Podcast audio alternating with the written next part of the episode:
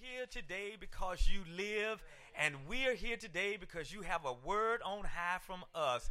God, we pray for your anointing right now on the preparation, the proclamation of this word. Anoint our ears, anoint our hearts, anoint our lives that we may live according to this word, your will, in Jesus' name. Amen. I'm delighted to see all of you this morning on this bright, crisp Sunday morning. Amen. Amen. Isn't it wonderful to get together with God this early in the morning? Thank you so much, Brother Michael Deacon Small, for the music. I mean, just such up uplifting music. And it's wonderful to share the rostrum with the associate pastors this morning and the great cast of deacons and all of you, my brothers and sisters in Christ. God is good. And I was up early this morning, Sister Pickett and I, just talking and, and working and talking about the goodness of God. I think we went back to bed maybe 1 or 2 o'clock and got up early this morning, just excited about being here, and I hope you are too. I want to just look at two verses of, pass- of the passage that uh, Pastor Harris read in 1 Samuel chapter 30, and I'll ask you to, if you open your Bibles, to keep your Bibles turned there, for we will be um, continuously referencing these verses.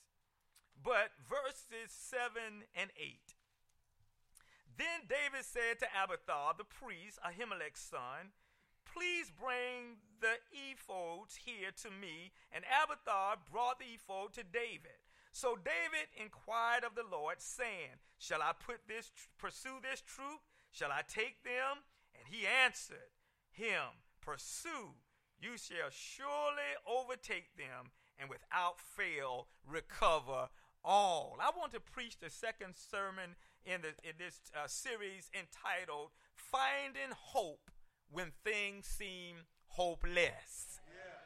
Finding hope when things seem hopeless. Last time we left our friend David, he had just returned to, to Ziklag and he discovered that the city had been burned to the ground and that his wives, along, along with the wives and children of his men, have been taken away.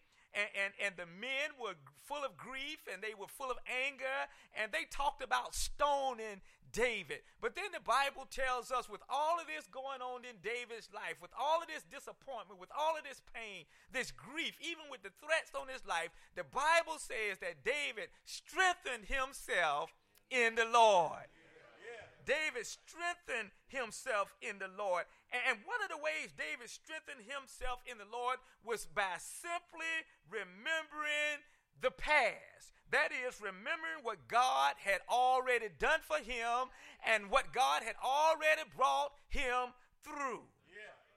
For example, several examples. In the past, God had saved David from a lion and a bear, even when he was a young shepherd boy. And, and David couldn't help, I believe, but look back and say, God, you brought me through this. Yeah. And, and then, not only that, but but, but in the past, God sent the prophet Samuel to anoint David as the second king of Israel. 1 Samuel 11 and 13. And get this now, David had to have this lodge someplace in the corridors of his mind, resounded in the corridors of his mind. Since dead kings don't rule, David must have realized that God was not through with him yet. God had made him a promise through, through that anointing that you're going to be the king. But David had to think about that. Since dead kings don't ascend the throne, God, you must not be through with me yet. So I know a lot is going on, but but it ain't over with yet. He brought me through this, and he brought me through that. In in the past, David had taken down Goliath. You remember the story? A nine foot giant from Gath, David took him down through the power of God with a sling and a rock, and then and then and then David defeated the Philistines, and so much so until the women began to sing his, sing his praises, saying Saul has killed his thousands, but David has killed his tens of thousands. In other words, David had to remember that God has brought me through this, and He brought me through that. God, I'm so grateful. I know that you would carry me on. Amazing grace, right? How sweet the sound that saved a wretch like me. I was was lost, but now I'm found. Blind, but now I see. But there's another verse in there that says, through many dangers. He's talking about the past now. Through many days. We have some folk here that served time in Vietnam through many dangers. Some folk spent time in the Gulf War through many dangers. Some of you have been in trouble in your life, but through many dangers, toils and snares. I have already come. Tis God's grace that has brought me safe this far. God's grace will take me on. David had to think about what God had done for him in the past. And I tell you, if you need you need to encourage yourself in the Lord when you get down and things don't look good and it's raining in your life, it's storming in your life, just remember what God has already brought you through. And I tell you, like David, it will encourage you. And so the journey continues, and in verse 7, David said to Abiathar, the priest, Ahimelech's son. That's interesting because Abiathar, the priest, connected with David along with the other 600 men when, when he was running for his life because his father had been killed by, by Saul. Saul killed a bunch of priests. And this young man escaped. And so Abiathar, uh, David uh, asked him, please bring the ephod here to me. And Abiathar, the priest, brought the ephod to David. Now, the ephod was a vest like undergarment worn by the priests. And it represented, among many things, the availability of God's counsel. And you can read about that more in the 28th chapter of, of Exodus, uh, uh, what uh, the details of that ephod. Now, now, therefore, when David called for Abiathar, the priest, to bring him the ephod, David was calling for the priest to set before him a visible and tangible representation, a visible and tangible reminder of the availability of God's counsel. That's why he asked him, he said, I, I, want you to bring me something that represents the availability of God's counsel. Now, this was especially important to David at this point in his life because David had messed up bad he had messed up bad because, because of his enemy Saul, who was pursuing him and trying to kill him. David had messed up bad by aligning himself with the enemies of God and the enemies of Israel when he connected up with Achish, the king of the Philistines. And sometimes the pressures of life will, will tempt us and try to push us to move and connect up with folk who are no good for us. That's what David did. When he felt betrayed by his, his family, he felt betrayed by his friends, he connected with the enemy. He messed up bad. And there is no record of David seeking God's guidance before he connected with Achish. And I'm sure had he sought God, God would have told him, David, that's not where you ought to go. David, you don't need to go there. I know things look bad and you need some help, but you don't need to go to Achish. There's no record of David seeking God's counsel in this matter. So now he here, he is. Achish and the Philistines uh, have kicked him to the curb. His wives and his children, as well as the wives and children of the men who were following him, have been taken away, and his men are talking about stoning him. David is hurting. David is confused. David is shocked. Yeah. David is under serious duress. He wants desperately to talk with God. Is there anybody here today who has been under some serious duress? Is there anybody here who realized that you have not done all that you needed to do, and maybe you're in the situation you're in because you did not consult God and did not follow God, and you really needed to talk to God? You really needed to hear a word from God? But David was right there. He was at this spot. He really needed to hear a word from God. So he says in verse 7 of the text to Abiathar the priest, Ahimelech's son, please bring the ephod here to me.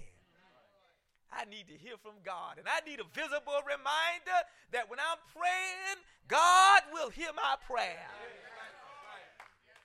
Footnote If you've trusted in Christ as your Lord and Savior, if you know that you have been born again, if you know for yourself that Jesus has borne your griefs and carried your sorrows, and that he was wounded for your transgressions and bruised for your iniquities, and the chastisement of your peace was upon him, and by his stripes you have been healed. If you know that the communion table represents his shed blood on Calvary's cross, and in so doing, shedding his blood, he washed away all your sins past, present, and future. If you know for yourself that he was buried and rose on the third day of Sunday morning with all power in his hands, you don't need an ephod. Uh, you don't need any other tangible object or any other person to represent the availability of God's counsel in your life. Why? Because when you've got Jesus, you've got God's omnipotent here. You've got his all powerful ear. When you've got Jesus, you've got his omniscient ear. You have his all knowing ear. When you've got Jesus in your life, you have his omnipresent ear available 24 7. He never sleeps, he never slumbers. He's ne- he never takes a vacation. He's never too busy. He's never unavailable, never inaccessible, and God is always online. Now, notice in verse 8 so David inquired of the Lord. Now, now, this just got me here. All week long, I've been, been dealing with David inquired of the Lord. And, and, I did deeper investigation because there was something about that word inquired that it just wouldn't leave me alone. Yeah. So David inquired of the Lord. That means that David not only wanted to hear a word from God, but that David had a made up mind to put that word into practice. Help me somebody. That, that's what it means to inquire of the Lord. He was not only asking for information, he was seeking God for transformation. He was not only asking God for, for knowledge, he was saying with a made up mind that God, whatever you tell me to do, I'm going to follow through. You see, it's one thing to go to God and ask for his counsel. It's something else to, to put God's counsel into practice. That's what James uh, talked about when he said, Be ye not only hearers of the word, but doers of the word also. You see, it's more than coming to church and hearing what the word of God says, it's walking outside those doors and doing what the word of God says. Can I get a witness here? So David inquired of the Lord, saying, Shall I pursue this troop? Shall I overtake them? David wants to know from God, Shall I go after this raiding party? Will I catch them? Will I be able to overtake them? Notice God's answer in verse 8 of the text Pursue, for you shall surely overtake them and without fail recover all. Oh boy, that that that ought to excite somebody. That ought to encourage. David got up. David was encouraged. In other words, God promised David, go ahead with the attack. You will certainly overtake them and you will be successful in your venture. Now, like the prodigal son, David is back on the right track. For instead of trying to map out his own strategy, connecting with Achish and the enemy, instead of trying to map out his own strategy of dealing with the complexities of his life, he is committed to allowing God to lead him. See, because when he inquired of God, he said, God, I want to know from you what it is you want me to do. And then when I find out what it is you want me to do, I'm going to do it. So instead of trying to map out his own strategy of dealing with the complexities of his life, he's committed to allowing God to, to lead him. You see, up to this point, David uh, had schemed himself into a relationship with a pagan king. He had been dependent on the protection as well as the provisions of Achish and the Philistine army. He had been plotting, he had been planning his own course of action. But where did that get him? It got him to a point of losing his wives. It got him to a point uh, of his men losing their children. It got him to the point where the men who were loyal to him at one time and who were following him all in at one time, they had now lost confidence in him. And not only that, it got him to the point where those who had one t- at one time surrounded him and committed to protecting him had turned on him and were talking about killing him. David had been rebelliously living life his own way, only to find out that his way was not working. There's a lesson in this for us. The lesson is no matter how smart we are or how smart we think we are, no matter how much education we have, how many degrees we have, no matter how high we climb the ladder in private industry, corporate America, the military, the field of entertainment, athletics, or any other human venture, the bottom line is this. If our lives are out of line with the Word of God, out of line with the will of God, and out of line with the ways of God, they will eventually produce misery inevitably generate failure, inescapably breed dissatisfaction, and ultimately bring us face to face with ruin. And we see it all around us. Every walk of life, people who have rejected God for their own way, and it has brought them to ruin. Or it may seem, at least for a while, that we're riding high, living large, balling and shot calling. But after a while, by and by, the day will come when it will all blow up and it won't be pretty. Now, mind you, David had come to the end of himself. Like the prodigal son, he had come home. He realized that all his plotting, all his planning, all his programming, all his maneuvering, all his wheeling and dealing had gotten him into the biggest trouble of his life. So now he's at the end of his rope, willing and, and ready to put into practice the words of the hymn writer who wrote, Wherever he leads, I'll go.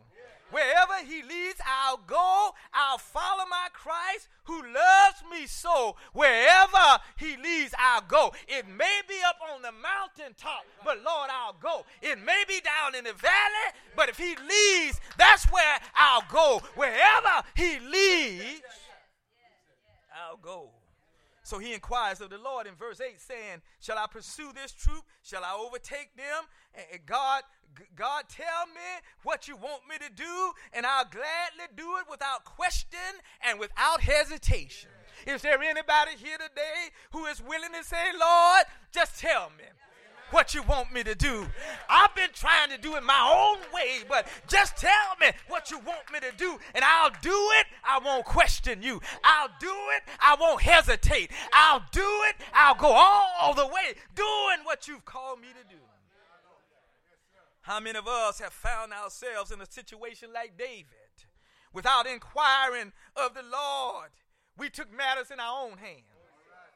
Without inquiring of the Lord, we were building our castles in the sand. Has anybody been there?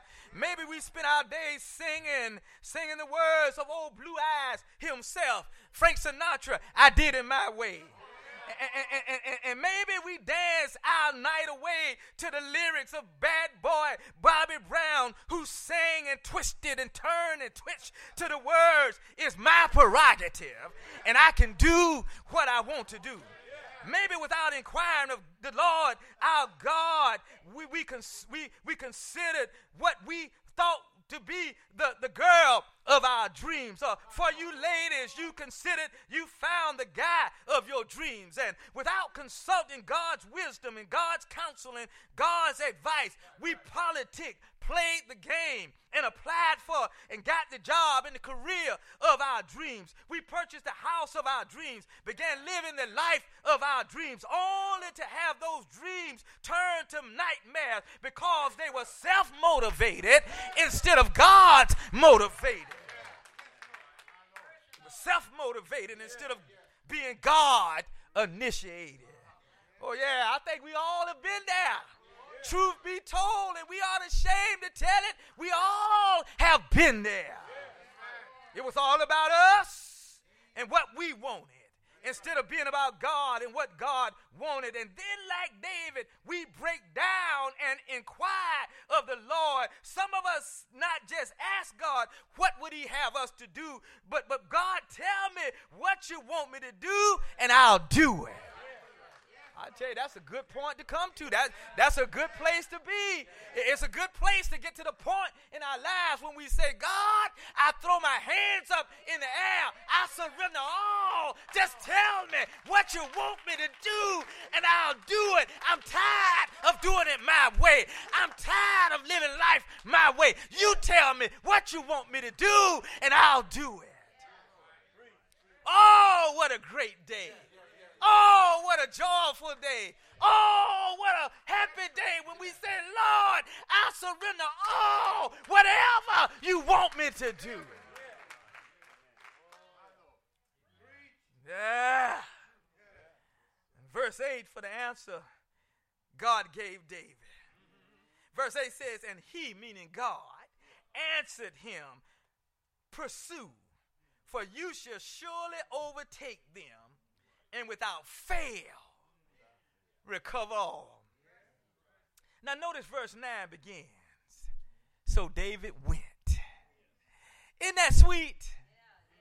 Isn't that after all this man had been through, after all the disappointments, after all the flopping and floundering and failures, God was right there for him. After all he had been through, the Bible says David went. Verse 8, David seeks God's counsel. But in verse 9, David obeys God's counsel. How to find hope when things seem hopeless? The answer is simply obey God. That, that's it. Obey God. Do whatever God tells you to do. Do whatever it takes. What do make any sacrifice you need to make, but just obey God. For when we obey God, the text reminds us that He will work everything out. But David was trying to work it out himself, living in disobedience. But when he turned to God, he learned a valuable lesson that God will work everything out when we obey Him. Now, notice the turn of events when David decides to follow God's plan instead of his own. I'm trying to help somebody here. Verse 9 continues So David went. Get this now. This just, this just jumped all over me this week. He and 600 men who were with him. That, that ought to be messing with somebody right now. That, that ought to be messing. Notice what he say. Say, so David went, verse 9. Get this now. He and the 600 men, 600 men who were with him. Wait a minute, wait a minute, wait a minute. Yeah, somebody still ain't getting this. David went and the 600 men went with him. Oh, wait, wait, wait, wait, wait. Y'all gonna make the preacher work this morning. Did you get that? In verse 6, while David was still operating in his plan, when he was operating in his plan, the men were grieving. Oh, the light's coming on now. In verse 6, while David was still functioning on his agenda, the men were angry and disappointed in him. In verse 6, while David was running his program, when David was in charge, when David was running things, or so he thought. In, in, in, verse 6, when he was doing his own thing, his own way, operating in his own prerogative, when he was singing, I did it my way, the men were talking about killing him. Ah, oh, somebody said, I see it. But now, help me, somebody. All of a sudden, in verse 9, David shifts gears and gets with God's methodology. David changes his mind and gets with God's modus operandi. All right, he gets with God's mode of operation. And all of a sudden, his men, his men, those who were talking about stoning him, his men, those who were upset with when David got it right with God. His men got right with him. It was, it was David's son, and I know I read this, and, and the Spirit told me this. David taught his son this. It was David's son, Solomon, who penned these words in Proverbs 16 and 7. Solomon penned, When a man's ways please the Lord. He makes even his enemies be at peace with him. In other words, just do what's right.